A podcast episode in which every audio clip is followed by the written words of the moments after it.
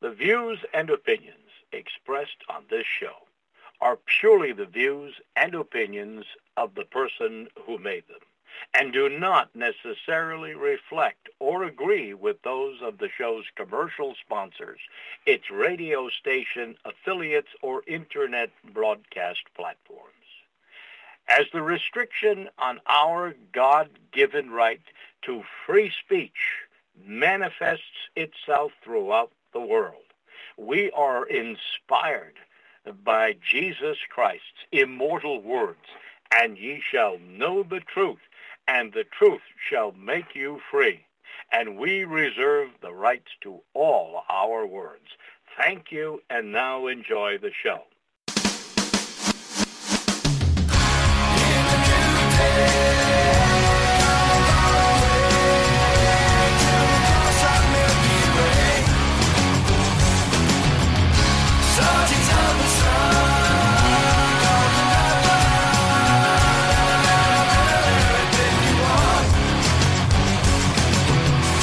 Learn who rules over you, simply find out who you're not allowed to criticise.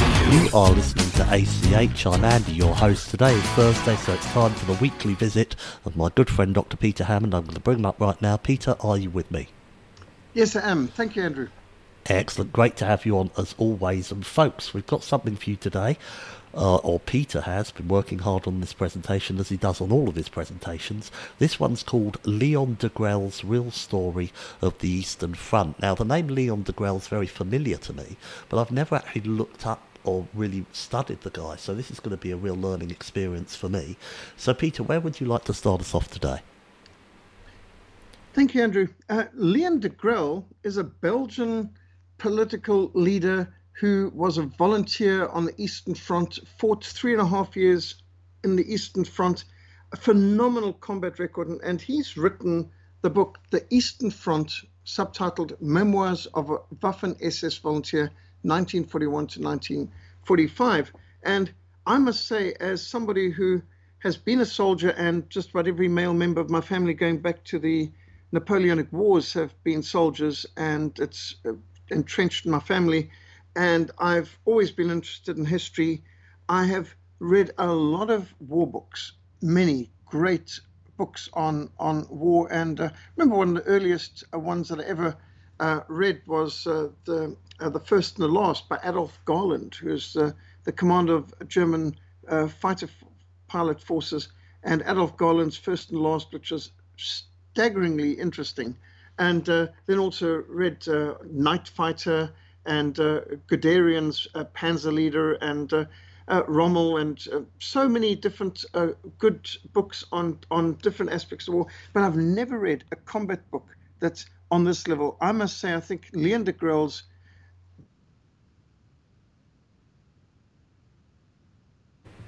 P- Peter, are you still with me? You just dropped out. Um, Andrew, I can hear you. Can you hear me? Yeah, I can hear you now. Uh, you got up to you were oh, saying right. that Leon. Yeah, go ahead. Yes. So, well, good on the internet uh, connectivity, but we can only hope and pray for the best. Uh, Leon Degrelle's uh, Eastern Front is the best first-hand account of war I've ever read. Uh, it is a gripping first-person memoir of soldiers, sacrifice, heroism, intense, fierce combat against colossal, numerically superior Soviet forces. And, you know, this this book is actually, uh, I think, essential reading for anyone who really wants to understand the Second World War because I think most people don't know that much about the Eastern Front, and the Eastern Front was the biggest part of the war. In fact, not only was the greatest land battle and greatest conflict in all of history, in terms of the numbers of soldiers involved, millions, tens of millions involved in the Eastern Front battles. Not only that, but in terms of numbers of tanks, the largest tank battles, the largest air battles, the largest uh, infantry battles. Never has there been anything to compare in terms of the death toll, in terms of the expenditure of uh, ordnance, weapons, bullets, bombs. Uh, just on every level, the, the logistics involved, the amount of territory fought over, uh, the amount of people uh, involved, and and m- millions killed in the combat. When you think of the Second World War, honestly, the Eastern Front was more than 90% of the entire Second World War. And we delude ourselves if we think that uh, the Second World War was about anything much else other than the colossal conflicts against communism, against Bolshevism, against Stalin's Soviet Union. And the Eastern Front was the very front line of the war for Europe and for freedom and for Christian civilization. And uh, here we've got a first hand memoir, uh, a combat book written by a Belgian, a Belgian who is quite an extraordinary character. Uh, Leon Degrelle, interestingly enough, when he enlisted as a volunteer to fight on the Eastern Front, he was 35 years old. And he had never fired a gun up till the point when he joined the army to be part of a pan European campaign against the Soviet Union. And what's fascinating is that there were half a million European, non German European volunteers who volunteered to join the Waffen SS to fight in a pan European force on the Eastern Front against the Bolsheviks. And that's 250,000 people from 30 countries in Europe. And there were Spanish brigades, there were, uh, there were, there were volunteers who came in uh, great numbers from Belgium, from the Netherlands, from Norway, uh, from France. Uh, but what may surprise people is people come from neutral countries. There were contingents coming from Spain, large amounts, Sweden and Switzerland even. There were there were even South Africans. There were even some British and Americans uh, who uh, joined the Waffen SS and were part of the uh, war on the Eastern Front. And uh, this this conflict was so huge and so great, over thousands of kilometers, and involving tens of thousands of aircraft and tanks, involved in uh, the most amazing battles and the most brutal conflicts in the history of the world. So, if you just take, for example, the death toll of German soldiers, and uh, the fact is that 90% of German soldiers who died in the Second World War died in the Eastern Front. And when people uh, have this attitude of, for example, you'll hear some people say about how, how England beat Germany in the Second World War. Well, actually, uh, the, the English uh, forces including the um, RAF, uh, the Royal Navy, and the Army, um, caused less than 4% of the total casualties of the uh, German Wehrmacht, Kriegsmarine, and Luftwaffe. And uh, so, on every level, the Americans accounted for 5%, and uh, a lot of that would have been at the hands of Patton's Third Army. But when it comes to uh, the main thrust, focus, and emphasis of the Second World War, it has to be the Eastern Front and I think we all have a vague idea of what was involved in the Eastern Front. And I actually know some people who fought there. Um, there was uh, a, a Stuka pilot who was uh, lived close to us in Somerset West, only died a few years ago in, in 2010, that we got first-hand accounts from, and he actually knew um, uh, Rudel, who was uh, the greatest uh, tank buster in history, uh, Stuka pilot who destroyed over a thousand uh, Russian tanks during, during his time on the Eastern Front. And hearing from people who were involved there, I've gotten some insights, but nobody has opened up to us the reality of what the Eastern Front was like uh, than Leon Degrelle. And Leon Degrelle is a really fascinating character uh, because uh, he was actually uh, born in, in Belgium to a very well off family. And uh, at age 29, he founded a political party called the Rexist Party. And it was Rex, which is the word for king in Latin, and it was referring to Christ the King. And so it was a Christian party, a Catholic nationalist party, the Rexist Party. And at his first uh, elections, he founded in 1935. And in 1936, uh, they won uh, the largest um, uh, amount ever for a first party. They got 11% of the vote in Belgium's 1936 parliamentary elections. And so he, um, as a person who'd studied law and uh, who had gone into journalism and uh, he had started a political party, he was actually the youngest political leader in all of Europe at just the age of 29. And he had shaken his country to the core and had hundreds of thousands of men, women, and young people following him in this Rexist movement, which was very much a force for reform, uh, to kick out the corrupt gangs, as he put it, and to shake up uh, Belgium and uh, to be able to particularly fight against communism. And so, interestingly, while he initially, of course, did a lot in 1939 to try and ward off the Second World War, didn't want to see uh, Belgium, his home country, and Germany fight against one another, but fight together against communism. Uh, when Germany invaded on the 10th of May 1940, uh, he was arrested uh, and charged with being a collaborator uh, with the Germans, and he was shipped off to France. And only the speed of the Blitzkrieg enabled him to be freed. And uh, when he came back, uh, he uh, enlisted as a private in a volunteer legion to particularly go and fight on the Eastern Front against the Bolsheviks. And so, uh, interesting because he had organized this large group out of his Rexist party support base, uh, he was offered uh, to start as a lieutenant, as an officer in the in the army, and uh, he said no, he'd start as a private, and uh, he started as a private, and he worked his way up. He earned every single stripe, from corporal through sergeant, all the way up to lieutenant colonel, and ultimately at the very end of the war, he was promoted to general. So. Uh, I don't know of another story of someone who, in three and a half years, could go from private to, to general. Uh, and he was involved in 75 battles. He was wounded seven times. Uh, he won 22 medals or military decorations, including the Knight's Cross, which is the highest award Germany can give, and even the coveted oak leaves to the Knight's Cross, which was personally bestowed on him by the Fuhrer on 27th of August 1944. He was the first non German to be awarded the coveted oak leaves to the Knight's Cross, and uh, he was one of only two non Germans to win the oak leaves to the Knight's Cross. And he led, uh, he started just as normal volunteer, but he, he led in the end, he became the commander of the 28th SS Waffen SS division, the Walloon division or the Belgian division. And uh, of the original 300 men who volunteered for the Eastern Front, uh, there were uh, only six who survived the war of 300. And uh, they lost 2,500 Walloons or Belgians uh, in his division, uh, fell on the Eastern Front, died in combat.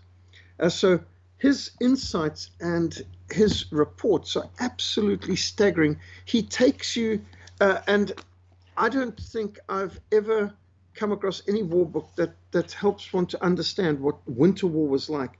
the Winter War on the Donets and how they were down to minus 30 degrees and they didn't have winter clothing. They didn't the winter clothing didn't reach them in time. The winter came early. They were caught in this absolute arctic hell and they fighting there in in ukraine um, with no real shelter. The the conditions were there was so much lice uh, in in uh, the places that they went uh, these thatched roof huts uh, that the peasants in ukraine stayed in and they they were in clothes that hadn't been washed in weeks and then months and festering wounds. Uh, he was wounded himself seven times and describing how they, they were having to fight without Arctic clothing in minus 30 degrees uh, uh, uh conditions.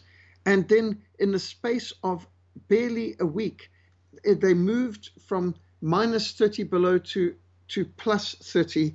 Uh, and he saw the, the temperature range go from so icy, where there was uh, bodies and everything were just uh, encrusted in ice, and uh, the snow had turned to ice, and and they've got corpses around them, and suddenly, uh, as the thaw comes, and there are bodies floating and uh, corpses flying all over the place, and they the, the conditions in which they had to deal with where they would have these human wave attacks of tens of thousands of uh, what he called the Asiatic hordes and uh, coming pouring upon them, and how they were continually uh, having to be careful for uh, shortage of ammunition, not enough supplies, not enough medicine.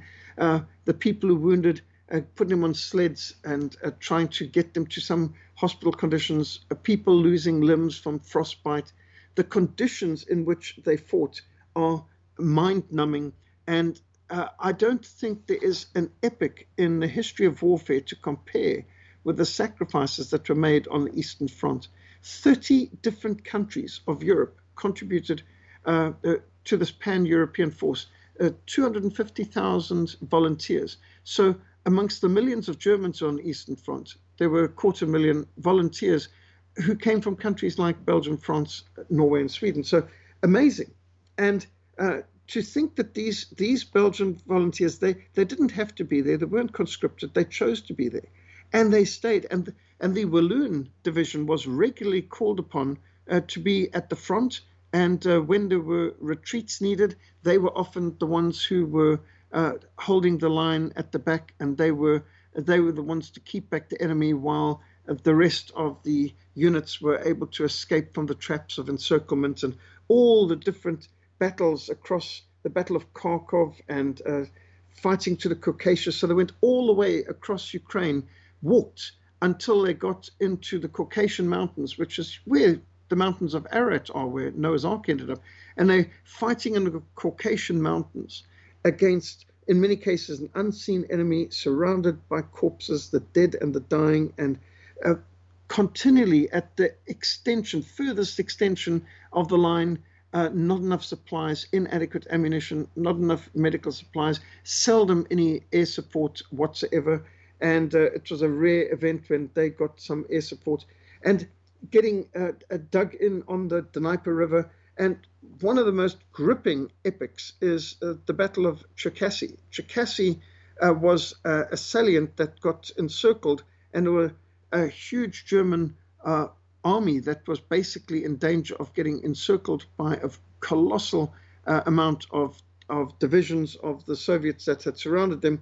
And so they had to fight their way out of what they called the Cherkassy pocket, with the Walloon Legion uh, doing the uh, delaying action, holding the line at the back. And as they fought their way through there, through absolute uh, walls of fire and shot and Stalin organ rockets being poured upon them, and continually, always outnumbered, and regularly making daring charges, going behind enemy lines, capturing uh, prisoners for intelligence purposes, coming back and getting the information needed.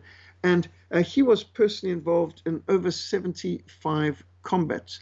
Uh, there were times that, uh, and he describes in great detail, how they would fight on one occasion for 126 hours straight without any sleep. There was another time when they were fighting for seven days, and all they got in that time was two hours sleep in, in seven days of constant combat. And we know what it can be like with soldiers who experience shell shock, and sometimes people have been exposed to combat for a few days. And over a few days uh, of, of constant bombardment, uh, a person's nerves uh, can be absolutely frayed. And if you're deprived of sleep and if you're deprived of proper food and if you're wounded and have medical needs and there's no medicines available, uh, one can imagine how people develop shell shock. But what these Waffen SS volunteers, by the hundreds of thousands,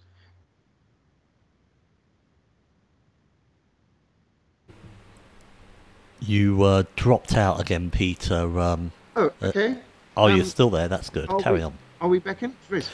Uh, yep. Well, this is the thing about our internet connectivity over the oceans and the hemispheres. So they actually had uh, so many times when they had no chance to sleep for days on end, fighting 24 hours, uh, uh, constant, non-stop, and through days of constant attacks and counterattacks and being told to go in and take this position that had been lost again, absolutely essential so the rest of these units, with all the wounded, could escape uh, the trap of the Soviets. And, and the Soviets had all the advantages. And one of the things that comes through here is that when they started, they recognized that this was a great crusade. In fact, his description is that uh, we we were Christian knights holding back the hordes of Bolsheviks that were inevitably going to doom the world if we did not stand fast. And so he describes this titanic fight against the Bolshevik enemy, the, the communist enemy, which is the enemy of all civilization, the enemy of Christianity, the enemy of Europe. And uh, this gripping, blood drenched, often shocking accounts of what they had to endure and what they went through. And the thing that continually uh, strikes me is the fact that they had at all times an enemy that was 10 times more numerous than them or more. They were outnumbered colossally, often 20, 30, 40 times as many Soviets in the Red Army opposing them as they had. sometimes they had several miles to care for of a front with just a few hundred of their men spread out over several miles, and on the other side there's tens of thousands, hundreds of thousands coming. They were sometimes uh, so rationed because of lack of supplies and logistical supply lines that the artillery would be allowed to fire only three shots a day. Uh, they were even reduced towards the end with one artillery shot a day, and where they were rationed with the amount of grenades and, and uh, machine gun bullets and so on, and uh, how they continually beat the Soviets and how they were shocked and overwhelmed as how is it possible that we are we're destroying so much of the enemy and we're destroying so much of the air force and of their of their tanks? Thousands of soviet tanks destroyed. Where are the rest of these coming? And when the shock came to them that even before pearl harbor even before the americans entered the war in, on the 7th of december 1941 the americans were flooding the soviet union with high-tech weaponry with uh, tens of thousands of jeeps tens of thousands of trucks with tens of thousands of tanks, with tens of thousands of aircraft, fighter aircraft, bomber aircraft, and tens of billions of rounds of ammunition and tens of millions of artillery rounds and the huge lend lease uh, checklist that of of a free uh, high-tech weaponry uh, that was sent through to the Soviets by the United States of America, by Canada, and by Great Britain just boggles the brain. So that here these these poor volunteers from 30 countries in Europe were fighting against all odds against communism, and they regularly had victory in their grasp, and then only to see more and more and more tanks and trucks and aircraft and weaponry uh, appearing on the other side, which came from the arsenal of democracy, the the the West, America, Britain, and uh, staggered to see on the other side, uh, you know, how did how did they get um, uh, these um, uh, American bombers and Spitfires and Hurricanes and so on from from Britain? And uh, why are our Christian brothers and cousins in the West providing weaponry to the Soviet Union, the most brutal, sadistic, totalitarian, mass murdering dictatorship in the history of the world? And uh, here they were fighting against what was obviously evil, the Soviet Union, and they were uh, finding in the end that while the Soviets had this unlimited manpower of tens of millions that they could put in uniform and throw against them, the uniforms even being provided by the West. I mean, it, it just staggering. 15 million boots were provided by America for the Red Army alone, just for example, and you know, billions of buttons, and just from the socks and the uh, the clothes. So a lot of what people thought were the arsenal of democracy didn't go to help democracy at all, but went to help the dictatorship of the Soviet Union uh, in uh, on the other side. And and when they would regularly find that they're so short of supplies and ammunition and clothes, and then they found that on the other side there was no shortage, and uh, it was just staggering to think of this fight against all odds. And this is a an incredible epic. So going through de three and a half years of constant combat on the Eastern Front, uh, being wounded seven times, uh, being promoted regularly uh, because of his extraordinary leadership, and also because of officers uh, above being killed and uh, needing to, to take the lead. And he was involved in the battle also for Estonia, and the descriptions of the uh, colossal atrocities being committed by the Red Army when the Soviets moved into an area, what they did to the civilians, it just beyond comprehension. And the the absolute panic and to uh, you get the feel as you go through this Eastern Front book by Leon Degrelle of the real suffering of the civilians when the Germans and the European volunteers uh, on the Eastern Front came throughout Ukraine. They were welcomed as liberators. They were welcomed by the people as saviors. The people were throwing flowers at them, bringing out uh, food, um, uh, hugging them, kissing them, greeting them with great enthusiasm. They had the joy to meet in churches that had been closed under the Soviets, but now the uh, Orthodox priests come and open up the church. And, uh, you know, his comment as a Catholic, um, worshipping with the Orthodox people in Ukraine, but still feeling that there's this bond that we, we have a common allegiance to Jesus Christ. He's our King. And uh, to see that the, the appreciation and love of the people, including in Georgia and other Caucasian areas where they liberated uh, during the, the uh, battles against the Red Army. And then the desperateness of the civilians as they were forced to retreat against overwhelming odds. How many of the civilians in these areas wanted to come with them and travel with them and stay under protection of the German army? This is a very different picture to what Hollywood's given us, and it's a very different picture to the pseudo history that we've been getting in uh, too many uh, textbooks and uh, uh, relations about the Second World War. And it's it's interesting that this book has been praised even in a U.S. Army uh, magazine. Uh, American Army Brigadier General John Bunsen wrote of this book by Leon Degrelle, Eastern Front. The pace of the writing is fast. The action is graphic a warrior can learn things from reading this book. I recommend its reading by students of the art of war. It is well worth the price. And so uh, there's many who have looked and said, this is the very best combat account of war ever written. And uh, I, I, must say, uh, it, it regularly left me feeling shell shocked myself, even though I've experienced war and I've experienced bombing and I've been under fire and ambushed and so on. But I must say, I regularly thought what I've experienced and what my father experienced in the 8th Army in North Africa is nothing compared to what these people experienced in the Eastern Front. And we regularly were outnumbered and fighting against the Cubans and the Marxists in Angola. Uh, we knew what it was like to be way uh, outnumbered and for the other side to have a lot more equipment, but nothing on the scale of what happened on the Eastern Front. This was the greatest conflict in history. And there's been so few films made about. There's been so few books produced on it. And I am so grateful that a man like Leon Degrelle, an obviously uh, brilliant uh, intellectual person, uh, uh, a person who's so observant and his memory and his attention to detail, very striking. He's a gifted writer.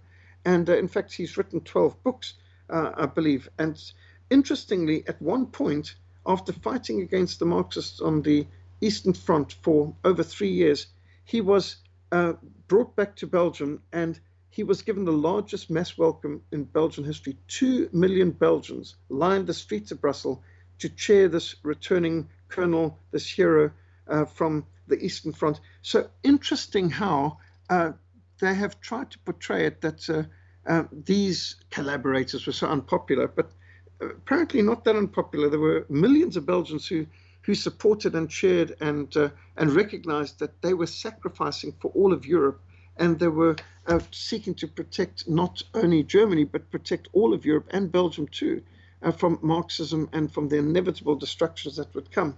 So this is an eye-opening book. It's a it's it's real history, and it's a break from the typical uh, narrative that we are given of the Second World War as the good war and so on. Well, um, it was a good war in the sense of the cause of fighting against communism. Uh, but I'm afraid, as my friend uh, Ian Smith, who was once the Prime Minister of Rhodesia, and who fought all six years in the Royal Rhodesian Air Force in the Second World War in North Africa, Italy, and uh, uh he said, with hindsight, we were on the wrong side. He said, uh, we thought we were fighting for Christian civilization. We thought we were fighting for freedom. And yet it turned out we were allied to the most anti Christian, anti civilization force in history, the Soviet Union. And uh, he said, um, under the circumstances, with hindsight, it would be better if we had lost, or even better still, if we had actually been on the other side fighting against the communists and not with them. And uh, I, I, think that's that's an insight anybody who reads this book would have to come to. The the uh, absolute agony of the civilians in the Ukraine as the German army was forced to retreat and as they recognized that what their fate was going to be at the hands of the Red Army. And then in Estonia, one of the Baltic states, as they were fighting in, in beautiful little Estonia, and the savagery of the Red Army in targeting civilians, in in particularly coming down and machine gunning.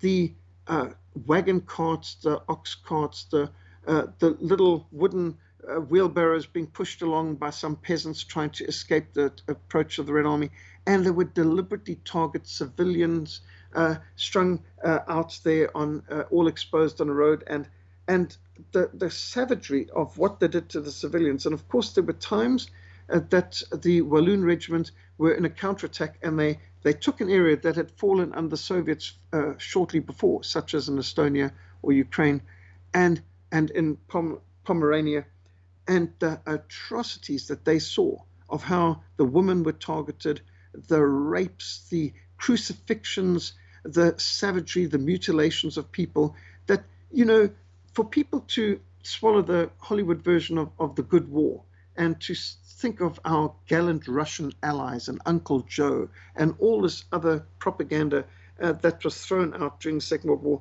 when you get the first hand accounts of what actually happened, and uh, some of the listeners may have read Hellstorm and know what real atrocities were and what the greatest suffering any civilians have had to endure in any war in all of history. Uh, Hellstorm documents it. But I think this book, The Eastern Front, gives you an understanding of what soldiers had to go through, had to face, and sacrificed, not just for a few days or weeks or months, but for years on the Eastern Front through the most bone numbing, icy cold, through to the most uh, sun-baked heat uh, of, of the summers, you know, from extremes. As I said, literally in, in a week, you could go from from 30 degrees below to 30 degrees above, and you could you could go from ice uh, to mud uh, and and blazing heat in the space of a week. Uh, the, the, extremes of the climate then, and and the agony uh, in the Baltic as uh, one after the other the Baltic states fell, and as Prussia fell, and as the uh, people were fleeing by boat and fleeing by road, and the deliberate targeting of the Allies,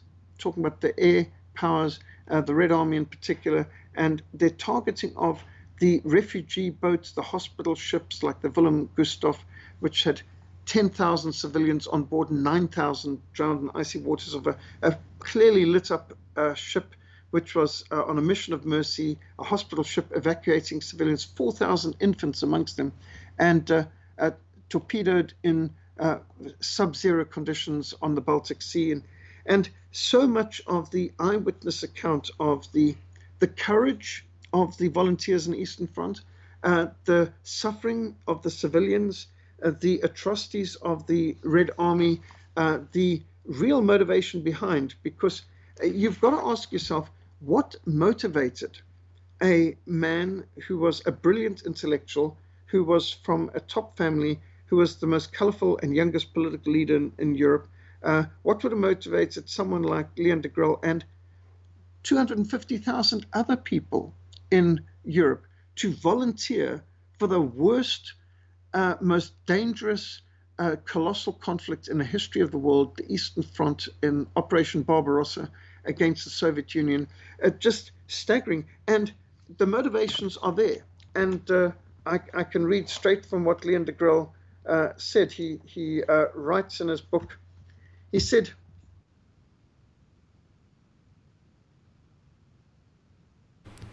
Go ahead, Peter. Yes, Andrew? Yeah, can you start right. the quote again? You just yeah, I can hear you now. You just before you yes, were going to start so, the quote. Go ahead.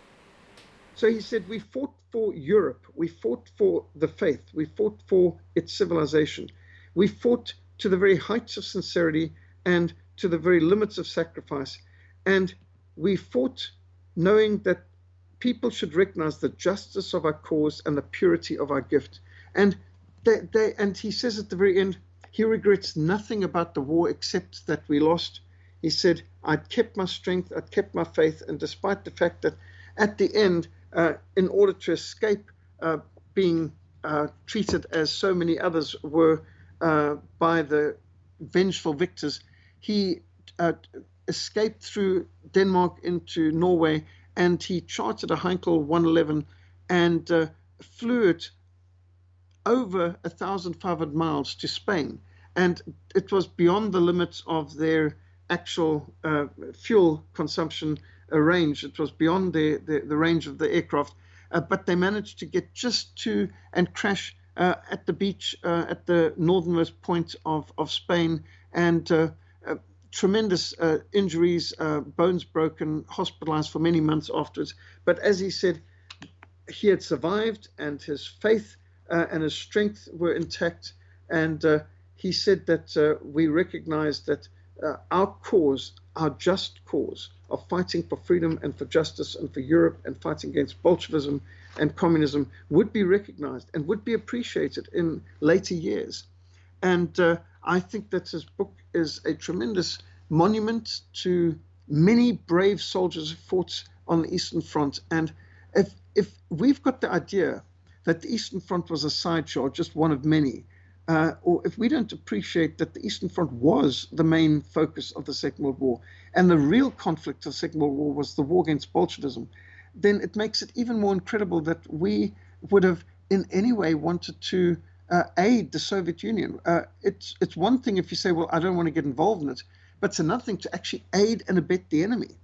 And uh, last week we were looking at Hess, Churchill, Hitler, and the real turning point of the Second World War, a secret history. And uh, uh, uh, Peter Padfield's book on Hess's peace mission of May 1941 comes into starker focus when you recognize what the conflict was all about on the Eastern Front and uh, how on one side you had people who were noble and who treated the civilians and the captured soldiers with uh, honor and with integrity and who cared uh, for the wounded of, uh, of, of all sides, including of the enemy.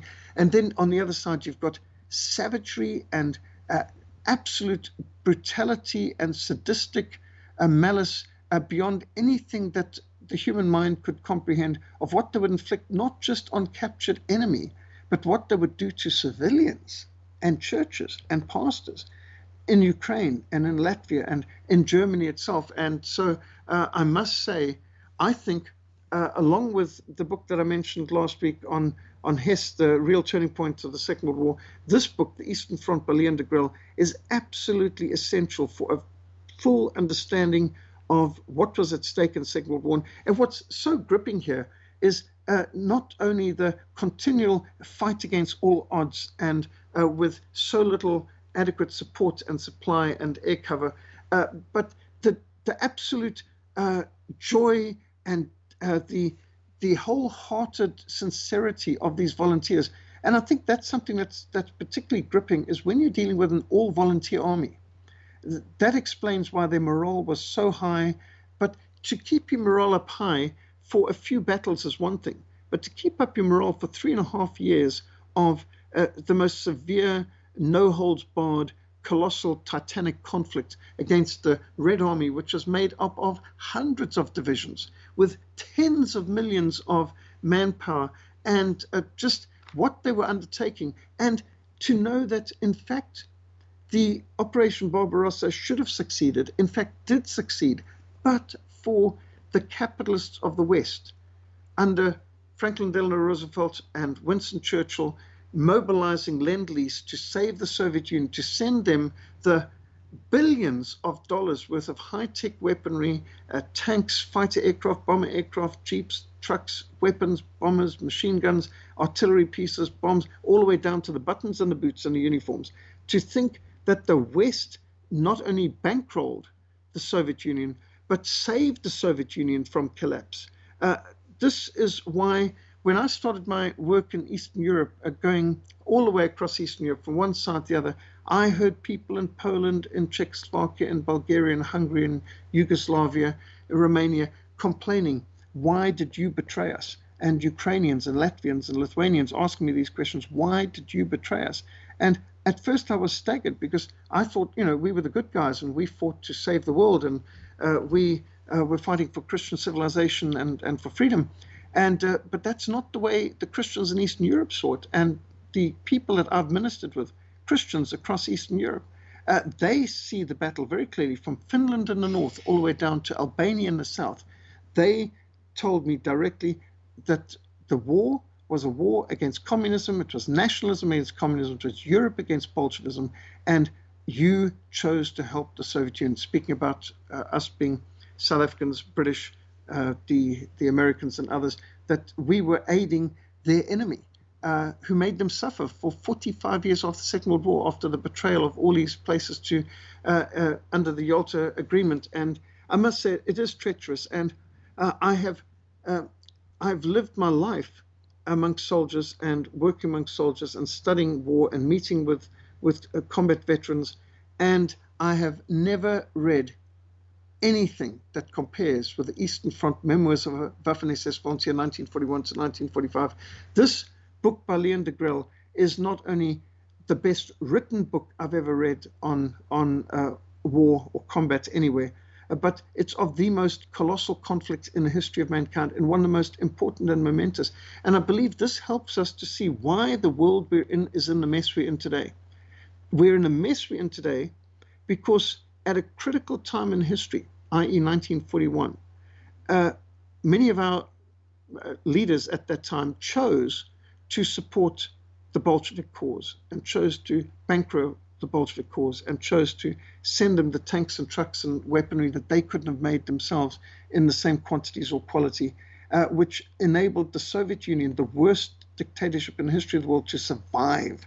And it spelled doom to tens of millions of people, most of them Christians, in Russia, Ukraine, all the way across Latvia, Lithuania, Estonia, Poland, Hungary, Czechoslovakia, Romania, Yugoslavia, including Croatia, Slovenia, all the way down to Albania, they all suffered as a result of the failure of Operation Barbarossa, which actually didn't fail in and of itself. If it was just Operation Barbarossa, Germany and European volunteers against Soviet Union, they would have won already at the end of 1941. It was the Western weapons and technology transfer and all the vast lend lease uh, donations made to the Soviet Union. That's what tipped the scale. And there are Russian uh, historians, military historians who agree and say uh, lend lease was the decisive factor that enabled the Soviet Union to stay in the war beyond 1941. Otherwise, they would have been knocked out because the entire Red Army, Air Force, and Tank Corps had been wiped out in the first few months of Operation Barbarossa. And if it wasn't for all the that the West was able to supply, uh, they couldn't have possibly survived. So I, I believe that uh, Leon de a book, whether you agree with him or not, there's no doubt that we have to respect his courage and his conviction. And anybody who can be involved in 70 uh, different uh, combat battles, who can be wounded seven times, who can uh, be awarded 22 medals, who can go from private all the way through to a colonel, and then even at the last days of the war to general um, uh, obviously is an extraordinary person, and he's certainly an absolutely amazing author. So I highly recommend this book, and I believe that any of our listeners who go through the Eastern Front by Leon de uh, will get an appreciation, and I think it'll humble us all to recognize the sacrifices that another generation made for our freedom, and uh, the treachery that that snatched victory from their hands after all their sacrifices that they were not able to achieve what by rights they should have. And what a different world we would be in if the Soviet Union had been extinguished in 1941, if we didn't have communism and the Cold War and uh, one third of the world falling under communist control. Uh, without the Soviet Union's aid, Mao Zedong wouldn't have got Red China. And we don't know how that story is going to end and North Korean. So there's so many other things to follow on with this. The implications are huge. But uh, I must say, um, just going through these staggering insights into what soldiers had to endure and what they achieved against all odds, um, I must say, people like Leon Degrelle have my highest respect uh, for uh, courage, for conviction, for staying power, for perseverance, uh, to remain courageous under pretty constant fire for three and a half years in the worst hellhole against the greatest imbalance of forces uh, against all odds is uh, an astounding achievement. So, back to you, Andrew. Thank you, Peter. And uh, that was a fascinating account of uh, the subject of Leon Degrelle. Uh, while you've been uh, talking, I've been making the notes for the show post. I've also found uh, some um, World War II related information from my book, The Synagogue of Satan, so I'm going to read that out in the last few minutes of the show. 1933, on January the 30th, Adolf Hitler becomes Chancellor of Germany. He expels the Jews as communists out of all governmental positions within Germany. Interestingly, at the time, the number of Jews in Germany's government was over 20 times those in their government since the end of World War One. As a result of this expulsion, in July the Jews hold a world conference in Amsterdam, during which they demand that Hitler reinstate every Jew back to his former position. Hitler refuses, and as a result of this, Samuel Untermyer, the Ashkenazi Jew who blackmailed President Wilson and is now the head of the American delegation and the president of the whole conference, returns to the United States and makes a speech on radio which was transcribed in the New York Times on Monday, August 7, 1933. And in the speech he made the following statements. The Jews are the aristocrats of the world.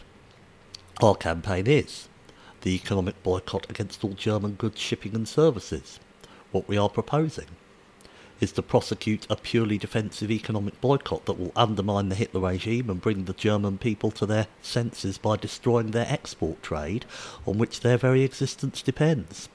Each of you, Jew and Gentile alike, must refuse to deal with any merchant or shopkeeper who sells any German made goods or who patronises German ships or shipping. Uh, subsequently, to, um, back to my text, two thirds of the Germany's two thirds of Germany's food supply would have to be imported and could only be imported with the proceeds of what they exported. So, if Germany could not export, two thirds of Germany's population would starve, as there would not be enough food for more than one third of the population. Nevertheless, Jews throughout America participated in this boycott, protesting outside and damaging any stores in which they found uh, products with Made in Germany printed on them, causing stores to have to dump these products or risk bankruptcy. Once the effects of this boycott began to be felt in Germany, the Germans began boycotting Jewish stores in the same way the Jews had done to stores selling German products in America. Then we move forward to 1934. In January, staunch Zionist Vladimir Jabotinsky gives an update on Samuel Untermyer's boycott of Germany that I just quoted from. He said, The fight against Germany has now been waged for months by every Jewish community on every conference in all labour unions and by every single Jew in the world. There are reasons for the assumption that our share of this fight is of general importance. We shall start a spiritual and material war of the whole world against Germany. Germany is striving to become once again a great nation and to recover her lost territories as well as her colonies. But our Jewish interests call for the complete destruction of Germany. Collectively and individually, the German nation is a threat to us Jews. And now we move forward to 1937. In his book Stalin, Trotsky or Lenin, George Marlen states if the, his- if the tide of history does not turn toward communist internationalism, then the Jewish race in, is doomed. In other words, he's saying that the Jews are totally in charge of communist internationalism, and if the world does not turn to a new world order of Jewish communist internationalism, then the Jewish race is doomed.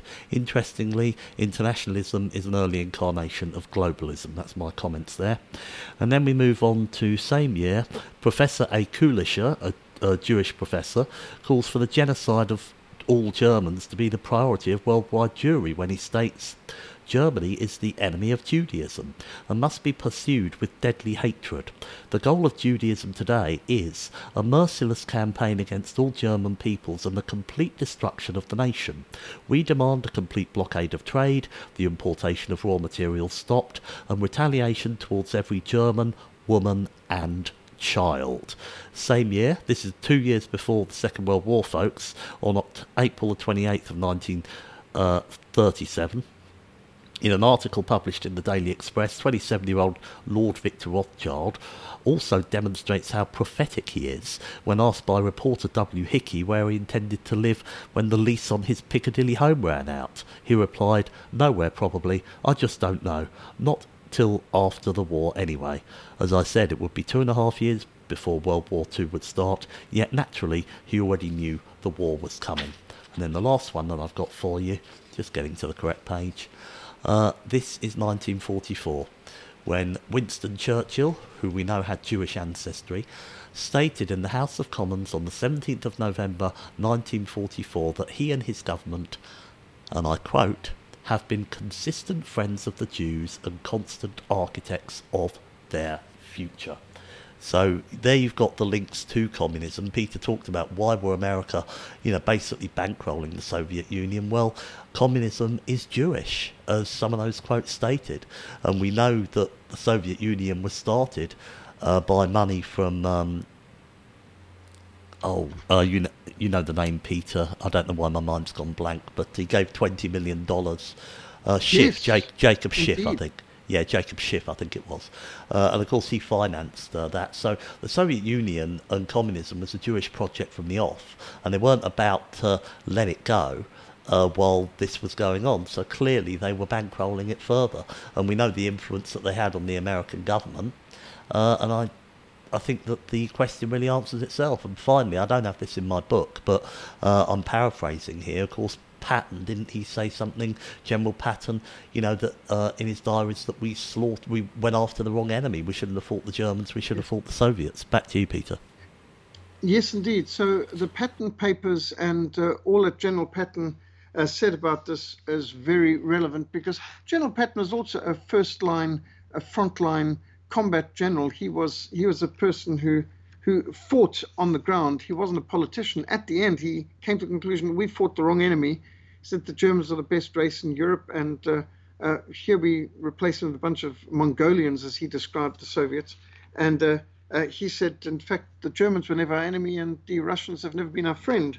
And uh, so he he came to see it that way. There's also Professor Anthony Sutton's book, Wall Street and the Bankrolling of the Bolshevik Revolution. I've I've got that book in my uh, library right here, and absolutely staggering to see how Leon Trotsky or um, um, Bronstein, uh, as he was correctly named, who became Leon Trotsky, launched the Red Army. He was in uh, uh the Bronx in uh, New York when the revolution occurred. He is, he on exile from Russia, and he took a whole lot of his pals from the Bronx and millions of dollars in cash and in gold uh, when he left America. And considering he'd been unemployed uh, in America, you sort of wonder where he got all that money from. Well, we know um, he was bankrolled, and he came back to to uh, Russia and helped uh, launch the revolution. And he that's why right from the beginning they had leather coats for all the Cheka, what later became the NKVD and the KGB. They had Rolls Royces. They had the best of the most modern machine guns. They had armored tanks. Uh, uh, uh they had uh, armored trains.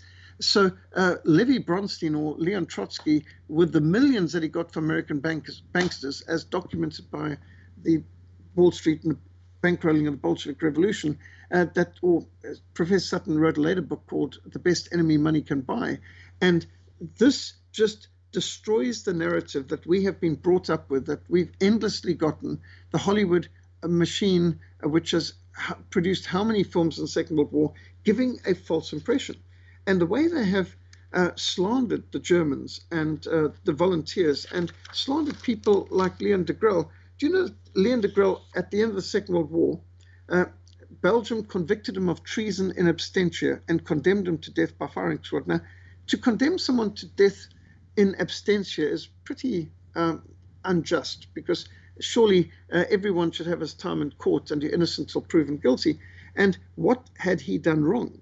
He had fought against communism and he had done nothing against Belgium. And if two million Belgian citizens turned out to celebrate him, uh, you, uh, you uh, just in April 1944, then you'd think, well, what could have been treason if millions of uh, Belgians were hailing him as a great hero for what he had done on the Eastern Front fighting Bolshevism? Uh, so, uh, how petty is that? And then they, they went after every one of his friends, executed them after the war. Uh, all of the uh, people who had fought in the Walloon um, regiments as, as volunteers were tracked down, imprisoned, or killed if they got anywhere near Belgium uh, or if they were captured in the Eastern Front. And they had to escape. And fortunately, he has given sanctuary in Spain under Franco and citizenship there. Uh, just as a, a, a, an aside, an interesting aside, do you know that uh, uh Degrelle was, uh, while he is trained in law, he served as a journalist and as a politician before he became a combat soldier. Well, in Spain, he became a journalist again, and he uh, was personal friends uh, with the um, producer of the Tintin books. I don't know if you've ever seen the Tintin books. These um, uh, interesting that the Tintin books were based on the Tintin characters based on Degrelle, and uh, Tintin resembles Degrelle in appearance. And in an early comic, he's holding a newspaper with the same name uh, that Degrelle had worked for, uh, that newspaper, and in fact, the, the, the, the creator of Tintin uh, did admit that uh, he was inspired to do his comic strips by the adventures and the um, um, courage of um, Degrelle. And so this Belgian uh, comic strip character, Tintin, which I'm sure many of our listeners have, have read, um, it was actually based to a large extent and inspired by the uh, very courageous Belgian character Degrelle. Thank you so much, Peter. Fascinating information. Before we go, can you please let the audience know where they can find your website and how they can contact you? Yes, so Frontline Mission SA.org is the website, Frontline Mission SA.org. Uh, my personal email is peter at frontline.org.za, peter at frontline.org.za. Uh, that's the email. We're on social media, Frontline as well. And I should say that this book, uh, the um, Eastern Front Memoirs of a Waffen SS Volunteer by Leon Degrelle, it was published by the Institute for Historical Review. And so, well worth going to the Institute for Historical Reviews, a website, and uh, you can see a review on the book and how to order the book.